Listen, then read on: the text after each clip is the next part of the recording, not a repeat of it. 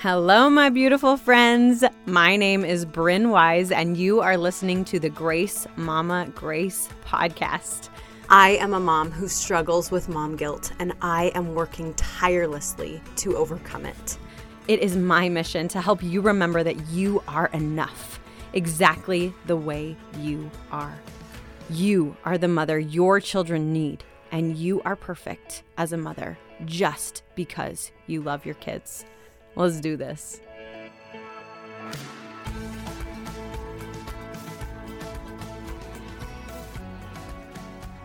Hello, hello, hello, my gorgeous friends. I am so stoked to be back here with you today. And I brought on a guest that I have, oh my gosh, before I even had a podcast, she was on my dream list of, okay, she has a message I want her to share.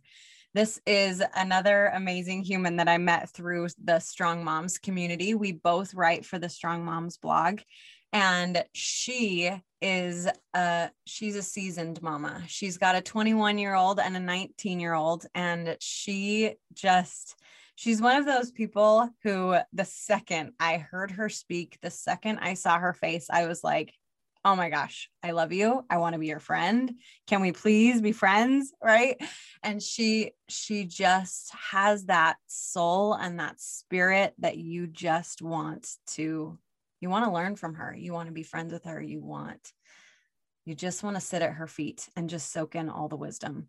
So she is going to share a little bit about her season of life, especially with those of us newer mamas who've got all the littles. and she's just here to to help us through really and to share some of her wisdom with us. So, Miss Olia, welcome, welcome. Thank you so much. And I feel exactly the same way about you, soul sisters. Yes, exactly. One of those like uh, you meet, but you feel like you already knew each other somehow, you know? Exactly. oh, I love it. Okay, so tell us a little bit about you. So I am a 43 year old woman who loves her Jesus. And I have two kids they're both adults now, which is an odd transition. and I am married to a man who still makes me laugh after 24 years. So um, that's kind of kind of who I am. I love that. Okay, and you and you mentioned previously you're you've got a 21 year old daughter who lives in Logan. Is she in school? Is she married? Where where's she at? She is just working right now. Hmm. Um, she moved out uh, when she was 19. So she's been out for a couple of years. She wanted to experience life and do her own thing. And so she's been working. She has a little apartment up there with some roommates and and she more recently um, was diagnosed with bipolar and borderline. So that's something that we've been kind of working on finding understanding and, and finding a new stability and just supporting her in that. Wow. Did so, you, was there like, is that one of those things that you're like, oh my gosh, that answers so many questions that I have? yeah, it really is. Once we started studying and stuff, at first you get, I, I, I would have to say, I received a few premonitions that there was something like that going on with her. But because of some of the things that she was doing i wasn't sure how much was you know personality thing? Is it a is it a mood thing? Is it a, a substance thing? I, I don't know. She kind of went through a little phase where I, I didn't know whether it was her or or other things. And um, she kind of hit rock bottom and and we were able to get some help for her. And and so that diagnosis came as a huge relief for one because it gave us some insight into some of the things uh, and from when she was really little honestly mm-hmm. like she was very intense with her emotions from the time she was two and and i don't know that she had had anything necessarily at that point just some chemistry imbalances in her brain mm-hmm. and then um yeah especially when she was a teenager there it, it just answered a lot of questions mm-hmm. but then you know then you also have fears that come with things like that and so I try to educate myself is how I meet fear. Yeah. is give me some give me some knowledge and then I can and then I can face it a little better. I love that. That's I think that's a huge nugget right there. I'm familiar with bipolar disorder because my my dad has it, and oh. um and a few of my I think at least one of my sisters has been diagnosed to have it, but there's a lot of like I've seen both sides of the medication coin of like yes. what happens when you regularly take it and what happens when you don't regularly. Right. And my husband, as a police officer, he's mostly seen what happens when you don't take yes. it. Yes. And so his fears were even bigger than mine because he had some experience with it and it was all negative. Mm-hmm. And so the more that we've been able to educate ourselves and, you know, hopefully, hopefully she understands the importance of staying medicated and and there's lots of people who handle it very successfully mm-hmm. if they if they're willing to accept their diagnosis do their medication do their therapy sessions and and they can have a very stable happy successful life so it's not as scary now that i understand it a little bit better and for her it's just an ad- adjustment period and and it's hard for her to accept that it's going to be a long adjustment but but she's doing good she's doing really good that's awesome. And I really, I mean, this was not planned by any way, shape, or form, but I really just want to put, I know I talked about this briefly in the podcast episode with Elizabeth about your mental health, but I really just want to put in another plug for like, you guys, there is no shame. If you need medication, I feel like there, there's this weird stigma that like somehow you're less than if you need medication to have a quote unquote normal mental healthness. And I feel like more and more frequently, there's there's a lot of people who suffer with depression or anxiety or bipolar disorder or any sort of mental healthness and and they don't even realize what it can feel like to feel normal and then all of a sudden they start taking it and they do feel normal but there's this like guilt from like i don't i don't want to need this like i'm broken because i need this right and how many times have we talked on this podcast, you guys, about like asking for help and being willing to ask for help? And that's in all areas of life, right? That's like, hey, yo, honey, like I'm feeling super frazzled today. Will you please go to the grocery store for me? Because I don't have time to do it today, right? Like that kind of asking for help. And hey, yo, doctor, like I I need some help because I'm suffering with anxiety or depression or bipolar disorder or what uh, postnatal depression. I think is that the word? Postnatal postpartum. Postpartum. postpartum. I was like, that sounded wrong. Why did that sound wrong? Thank you. Postpartum depression. Like you, please, please, please, you are not broken. If no. you need extra help, like, and yeah. I'm not judging you. And those who those who mind don't matter, and those who matter don't mind. Right? Thank you, mm-hmm. Dr. Seuss. So, and I think it, I think it's going to be more and more common. I, it's so much more common than what we think. Like, if you don't have it, someone you love does. Like it's just that common. And I think that's one of the things I've been most proud of in this phase is that she has owned it. Like she has written songs about it and poems about it and tried to share with others like how she feels and what it feels like to kind of be trapped in that space of not being in control of your mood or your anxiety or your emotions or whatever and and i love that about her she is very gifted with music and i love when she uses her gift to share with others mm-hmm. you know and and she's being very vulnerable when she does that and i'm so proud of her for that and so i try to follow suit. Yeah amen.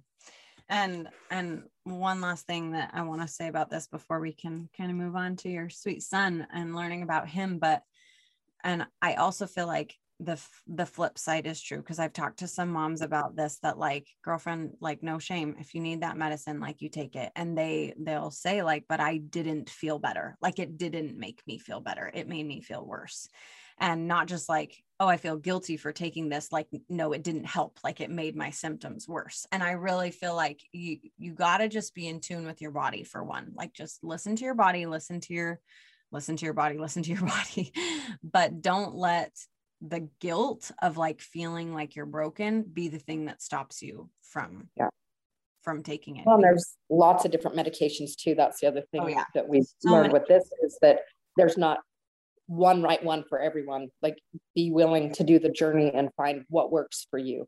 Yeah. If you need the help, then get the help you need, not what somebody else has said works for them because it's not the same. exactly exactly and you're not broken if you need help that's really just the bang the drum that i want to bang over yeah so okay i love it i love it okay well and what was her name ariana ariana that's pretty i call her aj but um her name's ariana jaden and she prefers ariana at this point in her life yeah, not aj i love it that's you can't get away from me calling her aj but she's ariana yeah, that's one of my little sisters. She's like got two kids now and she's like 20, what, 23, and we still call her Popper. And so yeah. family gets away with family stuff. Like yeah, exactly. It's love. It's love. Oh, yeah, exactly. Old habits die hard too. It's hard to like, wait, I've been calling you this your whole life. Like, I, I, I can't switch now. yeah. Yeah. okay, so tell us about your son so my son is 19 and um, about six months ago he left to serve a mission for the church of jesus christ of latter day saints and he is in arizona now dying of the heat he wanted to go anywhere not hot and as he says ah. jesus christ i'm good. Yep. So but he's loving it. He's he's learning a lot. He's learning how to get along with every type of different personality and uh, how to adjust his own his own needs and and desires and and compromise and all those fun things that they get to learn either as missionaries or roommates. Yeah totally. That like transition from adulthood to yes. ready here we go like you just oh my gosh i feel like you grow up so fast the second you move out yes you have to do things by yourself right oh yeah yeah. So, and I remember um, she and I, so because we're both blog contributors for this Strong Moms group, we're a part of this Marco Polo thread. And um, with all the other strong mom contributors, just so we could like get to know each other better and have a sense of community among us. And I remember very early on um, in this podcast hearing her talk about like how she felt just guilty really because she was getting ready at this point to to help him get ready to serve his mission to leave. And it was one of those she just was expressing like Uh, why am i feeling guilt like this i've known this was coming his whole life like we want him to serve a mission because we what was the very first thing she said like she loves jesus so guess what her kids probably do too and she, they've wanted to prepare him, right? And for him to love the Lord enough to share the message of his his gospel with with others. And so yeah. she's like, "Why why am I feeling so like I'm feeling this guilt I'm, I'm just feeling heartbroken, and then I feel guilty about feeling heartbroken. Exactly. Yeah, it's funny because when you asked me to to be on your podcast, um, and one of the things that you wanted to talk about was this weird guilt that comes when we feel sad that they're leaving when it's the best thing for them. I just thought, oh, you should have had me talk about it then because I'm not really feeling sad about it anymore. And then when we kind of touched base on what we were going to talk about today, I was like, actually, if I talk about it, it all those feelings come up again because we love our kids and we raise them to leave. We we want to give them roots and wings. And yet, when they spread those wings, you know, it's an end of an era for us. It's so exciting for the things that they're moving on to, whether it's a mission or college or just moving out to go work and to make their own way in the world. And yet, like for me, it's kind of the end. Like I don't get to have the same kind of interaction with them. I don't get to have the same kinds of conversations I got to when they would come home from school or when we would study our scriptures in the morning or whatever, all of those things that I, I was one of those special souls that uh, I never had any aspirations to have a career. I always wanted to be a mom. That was the only thing I ever wanted to be.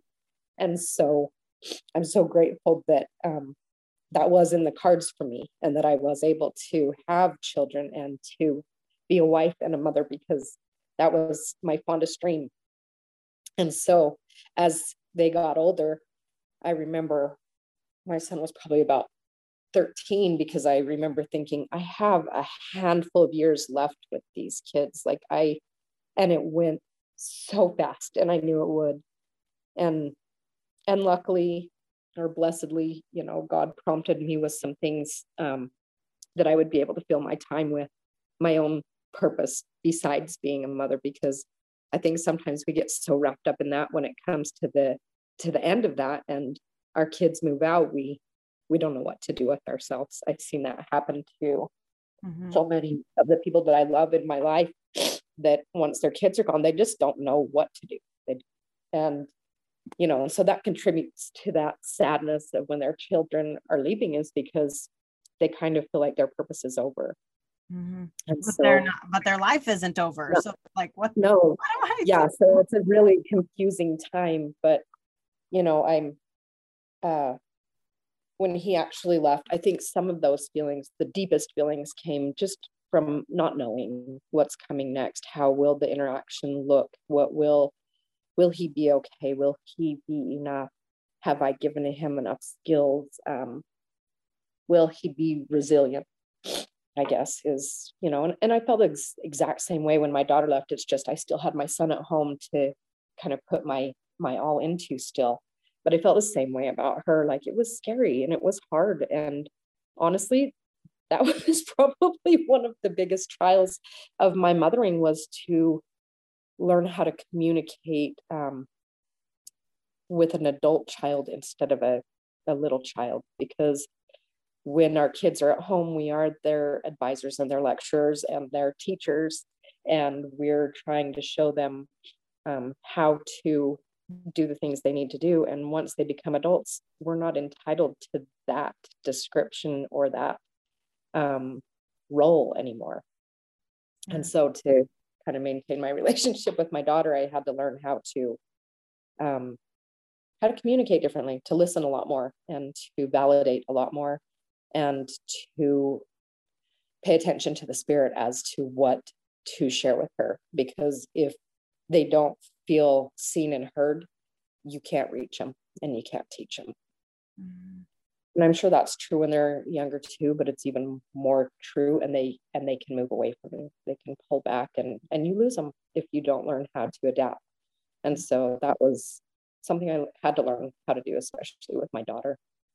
Yeah. Well and i I've been paying attention for some reason lately, especially that I've noticed a lot of like friends of mine or whatever, they just they don't have a relationship with their parents. And um, or if they do, it's very, very broken. And and I just like I just what is the difference? Because I look at my three littles right now and it like brings tears into my eyes, but I like look at them now and I'm like, I I know that in the future, like I've seen siblings fall apart and like they hate each other. Not just they don't talk to each other or they're not like necessarily friends, but there's like real hatred and like, no, we don't talk, you know, that yeah. I'm I just like, what can I do now to like I mean, do you have any thoughts or advice about like what can I be doing now to make sure that, you know, and I, of course, there's really no 100% guarantee, right? Like there, but yeah, yeah. I, I had those thoughts when my kids were little, you know, and I just had two of them, so maybe a little easier for me. Mm-hmm. I think three is that uh, that magic number where it gets a little bit more complicated, and then because you only have two hands instead of three, and, and two parents and then, instead of three. Yeah, yeah, and then you know, and sometimes I think the older siblings end up with resentment because they end up having like being the ones that are raising the little ones that's how they feel or whatever so two thoughts when you ask me that number one when my kids were little I, I kind of tried to follow what my my mom when she brought my sister home and i have three little sisters and i adore them and we adore each other like we have the best relationships with each other and i don't know what i would do without my sisters honestly but especially the one just younger than me, we have a, a really tight relationship. We're 16 months apart. And that is probably one of my very first memories is I remember my mom saying, I'm bringing home a present for you. I'm bringing you home a best friend. And that's cute. And we are like, but, but she didn't, I think sometimes we make the mistake of, as parents, of comparing our kids to each other or saying, be careful, don't touch, or um, give them their space, or like we try to protect them from their siblings, which automatically sets up animosity between them. Um, when my daughter was little, I tried to not be like, oh, be careful, or don't touch him, or whatever. Like, she literally dragged him off the couch onto the floor so she could look at him and my heart stopped and and I was and I had to oh oh let's you want to hold him let's let's hold it let me show you how to hold him and not get upset because of what she had done because I didn't want to inadvertently make her feel like he was more special than she was. I don't I don't know. That was just something that I and so and then as they got older when they would come complaining about things I tried really hard to say go work it out you know go work it out. And and not to be the one that was the mediator between them to try to get them to communicate with each other. We had a, a repenting chair uh, stair where they would sit and they had to stay there until they could tell me what they had done wrong not what the other person had done wrong but what they had done wrong that you know because it always always takes two to tango and sometimes the one person may be a little bit more wrong than the other but there's always a better way we could have responded or interacted. And so um, when they could say that, then they could apologize to each other for the thing that they had done wrong. And so I hope I taught them, you know, to communicate well with each other. And they do like to talk to each other. And, and, you know, with my son being on his mission in the past, they weren't able to, to make phone calls home. They only could write, but I'm really glad that he's been able to call home. So he video calls and I get to see his face and his eyes and know that he's actually okay. Or know when he does need a little extra mothering because his eyes don't look so great, you know, but he gets to call her too. And and she misses it when he doesn't get the opportunity to call her. And I love that. For me, that's a mom win is that they that they do enjoy laughing and teasing and, and talking to each other. And so i think that's one of the things that you know that we can do is try to you know praise them when they're communicating well and when they're getting along my mom would walk in the room and say oh caught you being good and i think how many times as moms do we do that? Or how many times do they really get they get the loud version of us because of what they haven't done right instead of a vocal version of what they have done?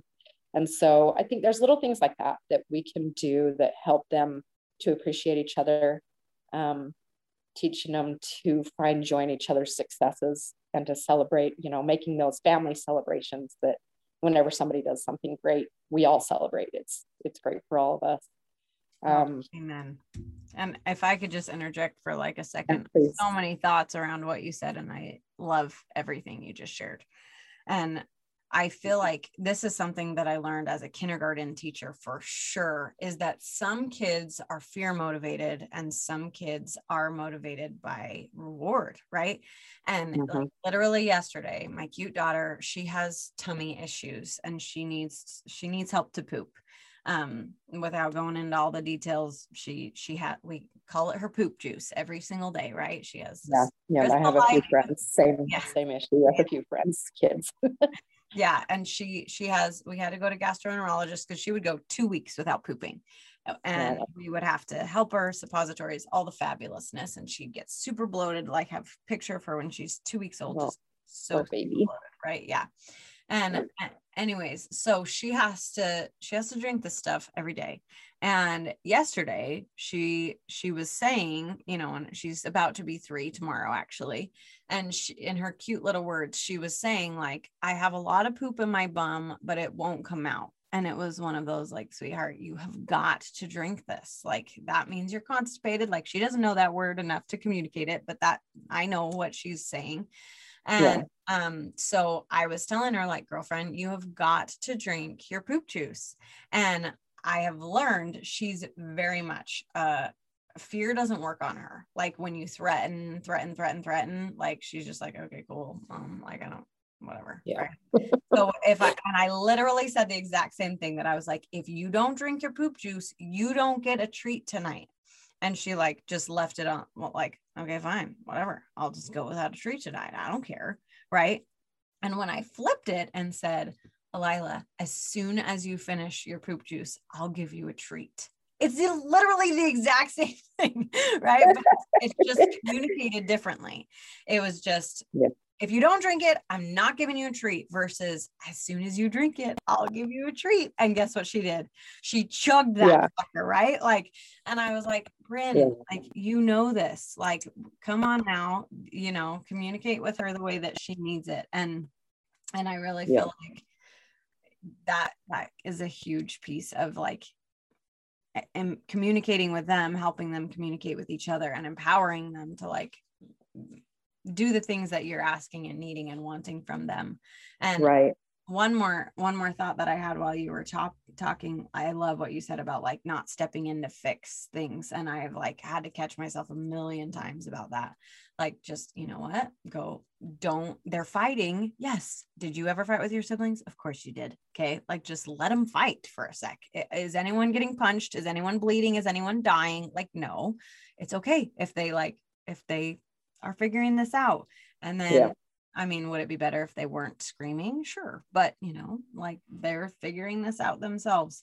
And, and just truly like letting them work it out. And then, you know, if, if it's not being resolved okay like it's it's kind of that concept of the fourth watch god right? Like if we can emulate our savior and our father in heaven they don't step in and solve our problems the second we ask right? Like they let us struggle a little bit so guess what? We like if we can learn from them and do the same thing for our own kids my mom had some great solutions for that with my sisters and i. She'd either if it was real cold outside she sent us outside to fight Oh you worked it out a lot faster. yeah. Another one she would do, she'd make us sit back to back in the kitchen and you had to be touching each other's backs. And you know, when you're fighting, you don't want to touch each other.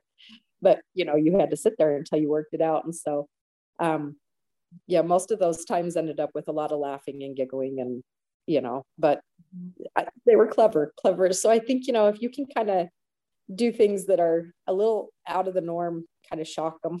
Mm-hmm. that helps too. We had a repentance yeah. rug growing up. There was this tiny little doormat, tiny. and we had to sit on the repentance rug until we worked it out. And it was like, it was that exact same concept of like, we're close to each other. I don't want to sit here. Okay, then figure it out, you know. yep. Yeah. Yeah. And then and then with the adult thing, you know, I don't I don't think I would have changed my mode of talking to my daughter until like the spirit was pretty clear with me that if I didn't change what I was doing, I was going to lose her and we wouldn't have a relationship and she wouldn't want to come to me and she wouldn't want to talk to me. And, and so at this point? Um, it was after she moved out 19. And so, um, and things had been kind of struggling her whole senior year the way that we were communicating the way i was trying to communicate with her wasn't working. I knew it wasn't working. And so i'd been looking for answers. And i think the great thing is when we seek answers to grow and learn like god leads us to the things that we need to hear and and the things that we need to adjust. If we're willing to change he's willing to help us and in such a tender way. But um yeah, I found I found a book, I found some resources. I had a friend that had, you know, a phrase I needed to hear and and um phrase. So for a minute I needed compassionate detachment from my daughter. I needed to put a little space between us so that I wasn't so emotionally sucked in. And once I started praying for that, then um, we did end up with a little bit of distance and it felt really scary for a minute because I thought, oh, we're never going to fix this. We're never going to come back to this. But in that detachment, I was able to find, you know, um, resources that helped me to understand that it wasn't her that was the problem. you know, she might have been part of it, but I was a big, a big part of the problem. And and being um, willing to change that because I valued our relationship enough was huge. And I think a lot of times kids that don't have relationships with their parents, it's because the parents aren't willing to adjust. They're not willing to change their mode of communication or the way that they want to tell the kids how to do things. And, and once I was able to learn, it was a lot more about listening and validating. Um, and then she would listen to me. Then, then we could have conversations that were back and forth. But before that, I I felt like I was the smart one, I was the older one, I was the more experienced one, and she needed to listen to me. Mm-hmm. Well, they're not going to listen to you when you're in that mode, especially as adults, because they don't have to. and why would they? I wouldn't want to. If that was the feeling I was getting from someone, I definitely would distance myself from them. Mm-hmm. Yeah, it reminds me of that quote. Um, we were born with two ears and one mouth, meaning we right. should listen twice as much as we talk. right. Right. Uh, I, yeah, and and the other like this is if I had to pick. I mean, you guys know, like I love quotes, and I reference quotes all the time. I've got like two favorites, all time favorites. One is "Powerful Beyond Measure" by Marianne Williamson, and number two is, um, it's actually I think it's by John Maxwell, but people don't care about how much you know until they know how much you care. And right. I feel like if we can learn that, like everything changes and when we when we just show people how much we care about them then they and this isn't just with your children like this is every relationship oh, yeah. right absolutely in your work life if you're a leader if you are a you know spouse if you are a parent if you're a friend if you're a sibling whatever like you, eh, you got to let people know that you care about them yeah. in the way that they receive that care aka love languages, right? If you're not familiar with the five love languages, I mega, mega, mega suggest that book, but like letting people know that you care about them. And then when you are very good at communicating that you care about them, they're a lot more receptive to, okay. Oh, they'll come to you yes. and ask for advice yes. where they won't. Otherwise, uh, they, they, don't want to hear. And you're absolutely right. Like, um, one of my favorite speakers from Utah's name's uh, Ty Bennett, and he talks about being it's more important to be interested than interesting. Yes. and that's kind of your same thing. But yeah. also talks about the platinum rule rather than just the golden rule. Like the golden rule, treat others the way you want to be treated, and that's great. But the platinum rule is treat others the way they want to be treated. And that's kind of where that love language is like to say it in a way that they understand it. And but every single person who lives on this earth wants to be seen and heard and that's respect. Like honestly treating someone with respect is listening to them and validating how they feel whether you agree with it or not has nothing to do with it. Validating how someone feels is acknowledging that they feel the way they feel. Mm-hmm. and and if you do those two things they're much more open to listen to what you have to say.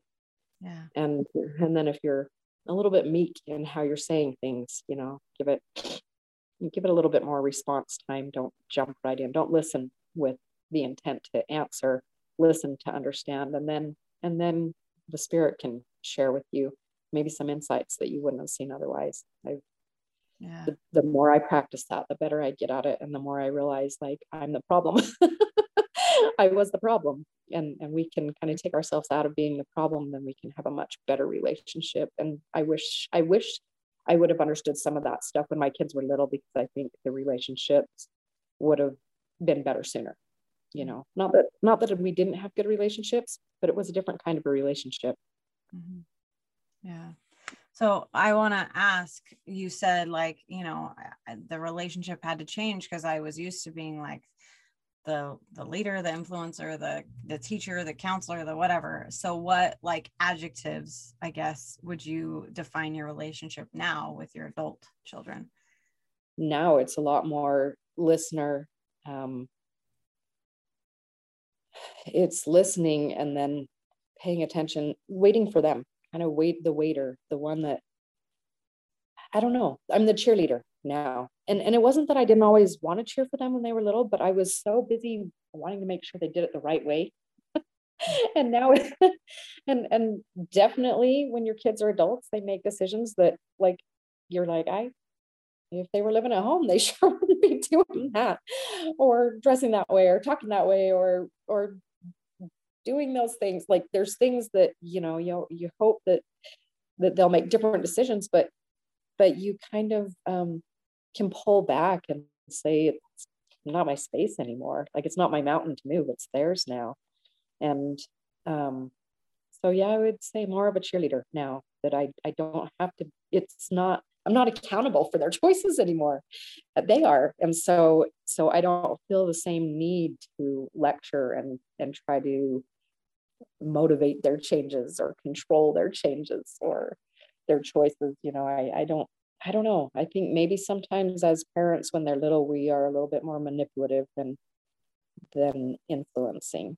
Mm-hmm. And and I hope I'm not that anymore. I hope that I'm the cheerleader, but that I can stand back and and let them make their own choices and then just be the one they come to that says this isn't working what should i do different and then they're in a different space to hear you mm-hmm. i haven't thought about adjectives.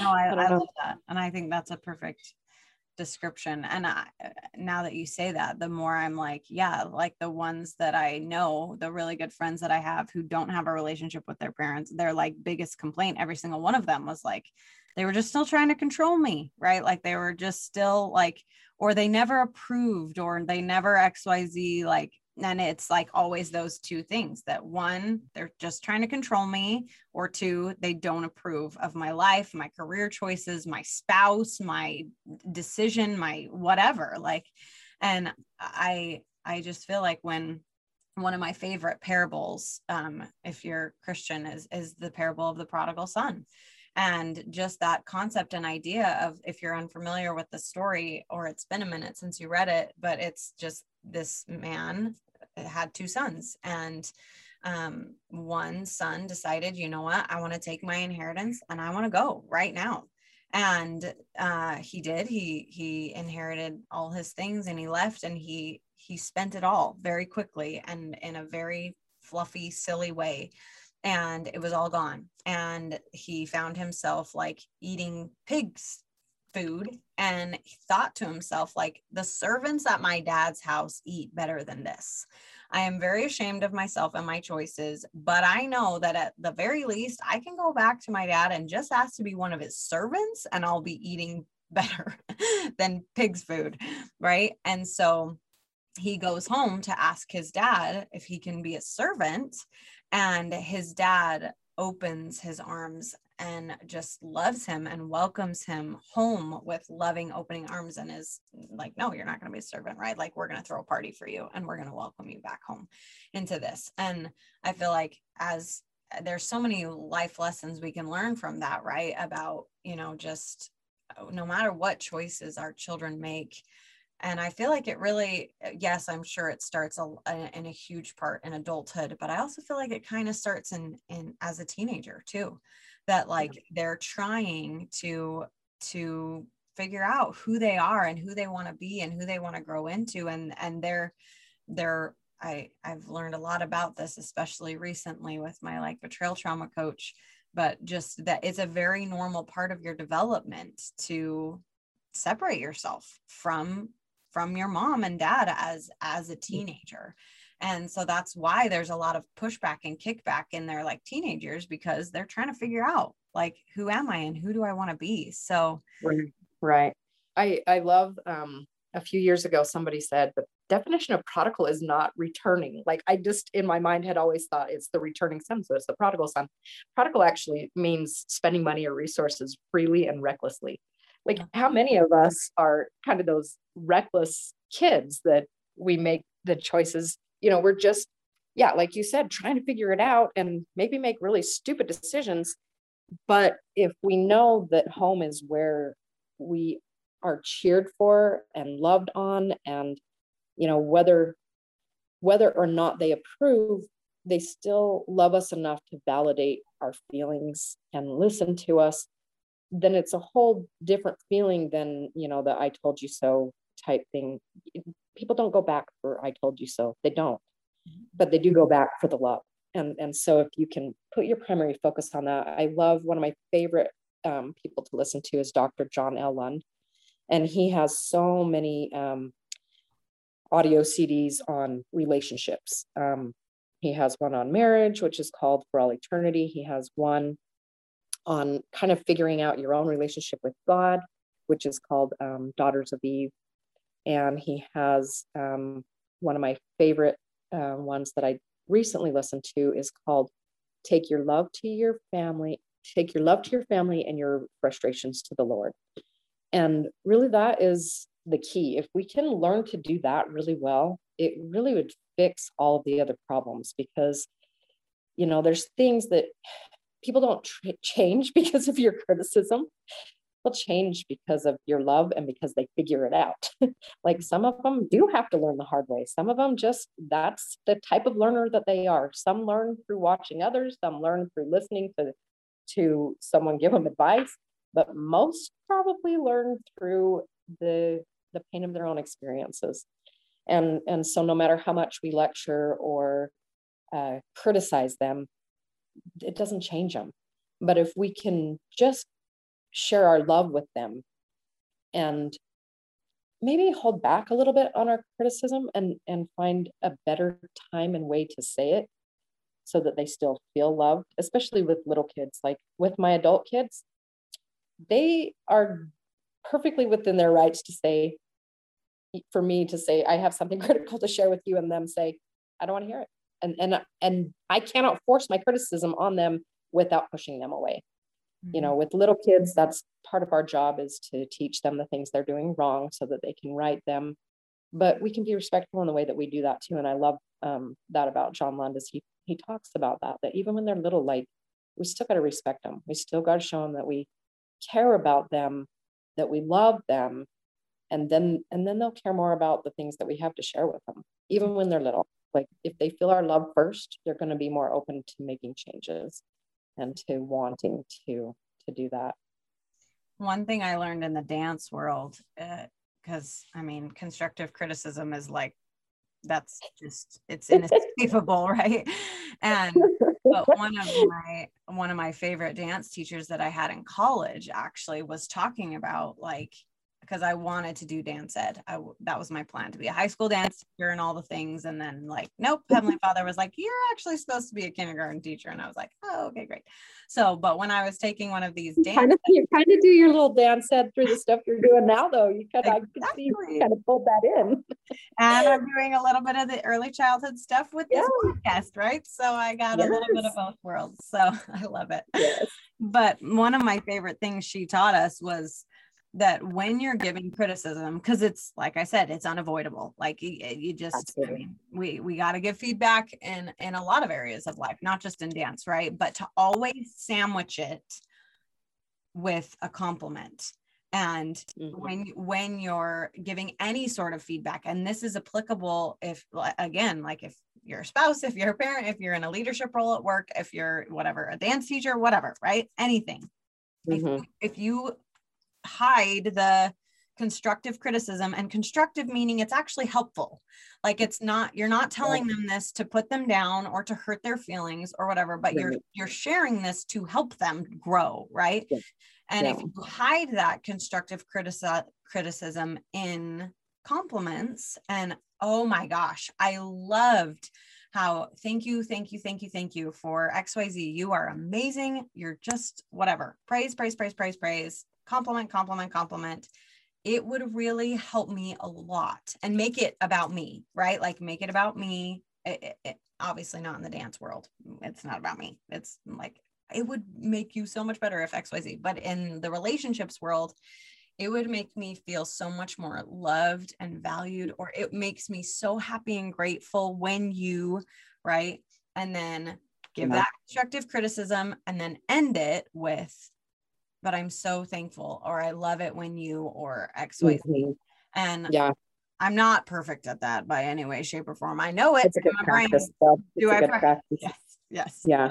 and and that is one of John Lund's one of the statistics he uses is for growing and happy relationships, good relationships. It's actually four positives to one negative. Like if you are not in in your relationships, if you are not doing saying four positive things to the one negative thing that you say the relationship is is actually deconstructing. And i that was a huge that was a, a newer one that i heard and i was like wow that that makes me want to be more aware of what i'm saying and doing in, in the different relationships that i have. Yeah totally. yeah that positive is huge. Like if you're not if you're not building up when you're tearing down because constructive he talks about constructive criticism. He says there's no such thing because constructive means building and destruct like when you and criticism means destructive, like you're actually tearing them down. so the way he talks about it, I, I like the way that he says it though, because you do have to be very intentional about the criticism that you give because it isn't the criticism isn't what's building them up it's what they do with it yes so if you're if you're delivering it with a lot of love they're more, more likely to use that criticism to build themselves back up but if you but if you're just delivering criticism you're just tearing them down there's nothing positive about what you're doing mm-hmm. well and it and then it goes right back to that if people don't care about how much mm-hmm. people don't care about how much you know until they know how much you care right, right. so you can right. just and one thing that i learned recently actually um, i was talking about uh, my marriage with one of my one of my coaches my one-on-one coach and I was talking about how like I just feel like it's you know we're we're doing fine we're doing great but I just I know we could be better. And he was like okay well when's the last time you told him thank you? And I was like well I mean like last night because he did the dishes and I was thankful. And he was like okay so like how did you tell him thank you? And I was like I said thanks for doing the dishes babe. And he was like okay but like bryn like this is you like when you get excited about stuff and when like you you like at, do dance parties all over your kitchen you like whatever you get all excited and like awesome about it and so when you when you're giving someone praise and just like hey thanks for doing the dishes like that's that's great. I mean, it's, but it's not it's underwhelming. yeah, it's very underwhelming. And so he was like, be be you when you're like genuinely praising him and like I mean, you might feel a little bit ridiculous, but I mean, do you feel ridiculous when you're like shouting out and jumping around and dancing and celebrating everybody else in your life who does great things, right? And so that night when he came home, I like, he was home late and it was, it would have been very easy for me to like, I'm not doing it because he's not home when he said he was going to be and i'm mad right but instead we like ran to the door and like dad's home right? And we like i made up a song spur of the moment. I don't even remember how it went right? But it was like daddy is home. Daddy is home right? And whatever. And we i was jumping around and dancing and whatever. And then it was like so cute. But like uh, 20 minutes later um i heard my little two-year-old daughter like singing on the stairs daddy's home daddy's right? like and just like mimicking this song that I had randomly made up and it was just like okay. Yes like so I think in that praise and everything we've been chatting about like praising the way like like you said like not the platinum rule not just the way that you want to do it not just the hey babe thanks for doing the dishes but like oh my gosh best friend you're the absolute best. Thank you for right. doing the dishes right? Like that right right and saying it in, in the way that they can they can hear i'm sure like that was so i'm sure he was worried coming home late like what he was going to walk into. Mm-hmm. because i i know when i've been home late i worry like it, am i in trouble? Is he, is my spouse upset because i wasn't where they wanted me to be when they wanted me to be there? And it's such a relief when that's not what you walk into. So i'm sure that was huge for him but yeah. absolutely. You know we can when we find out what their love language is then we understand how they how they hear love and that i love that. Mm-hmm. they're usually and you can even john lund also kind of pares it down to three. They're either verbal visual or tactile. And if you can pinpoint which one they are with your kids too. Like when you are showing them love show it in a way that they hear it. Mm-hmm. Mm-hmm. And I love that verbal, visual, or tactile. It makes it, I mean, it is the five languages. It's just yeah. three. It's more concise, yeah. it's more condensed. Yeah, that's really cool. So, no, that's so good. Okay, well, I, oh my gosh, like so much value in all of this. And I feel like just the the littles phase, the the transition to adulthood, even some marriage chat and relationship chat all up in here. It's so so many beautiful nuggets. So um, one last question for you, and then I would love to hear just any parting wisdom that you have. Is just if you could go back, I mean, may wave the magic wand or whatever, like, and just give us mamas who are in those beginning phases some advice. Like, what would your final parting woods, wisdom words be? Um, probably what I was just saying. If I could go back and start all over again, and no mom is perfect. I mean, no matter how hard you try, you're going to make mistakes. Like that is just part of it. You do the best that you can and you keep trying. But if I could go back with some of the wisdom that I have now, I would just love better. I would listen more. I would make sure they knew that their thoughts and their feelings had value to me. And and I would build up that part of the relationship. I would I would put the dishes and the housework and, and all that aside and I would make sure that they knew how much I cared about them and their feelings and and what they were going through because i think sometimes we trivialize you know their problems as small problems but to them they're not small problems because all problems are relative you know we get to we get bigger problems the stronger we are to handle them. Mm-hmm. but with them their little problems are huge to them. And if i could go back again i would i would crouch down on their level a little more often. Yeah. And figure out where they were at. Yeah and i love that. And i one of my favorite things i've ever pieces of advice i've ever heard is to listen with your eyes. Yeah. and um and i know i'm not very good at that i'm a very good like i'm gonna multitask i'm gonna get a lot of things done i'm i'm that's my natural i'm a mary right instead of a martha yes. or a martha instead of a mary right right but I, and I think yeah, that's absolutely where where I I would not multitask. I would just set everything aside and and look in their eyes when I was listening because that's what makes us feel like I know how it makes me feel when someone picks up their cell phone while I'm trying to tell them something, you know, and then I maybe didn't, it might not have been a cell phone when my kids were little, but there were other things that yeah. I, there, those things, there will be time for those things later. Mm-hmm. You'll They're be not going anywhere. You, and you'll be glad that you have the time, you have them to put your time into when that time comes. But you know, they they don't stay around for long. Take some time and sit down and pay attention. Yeah. That's what I would do different.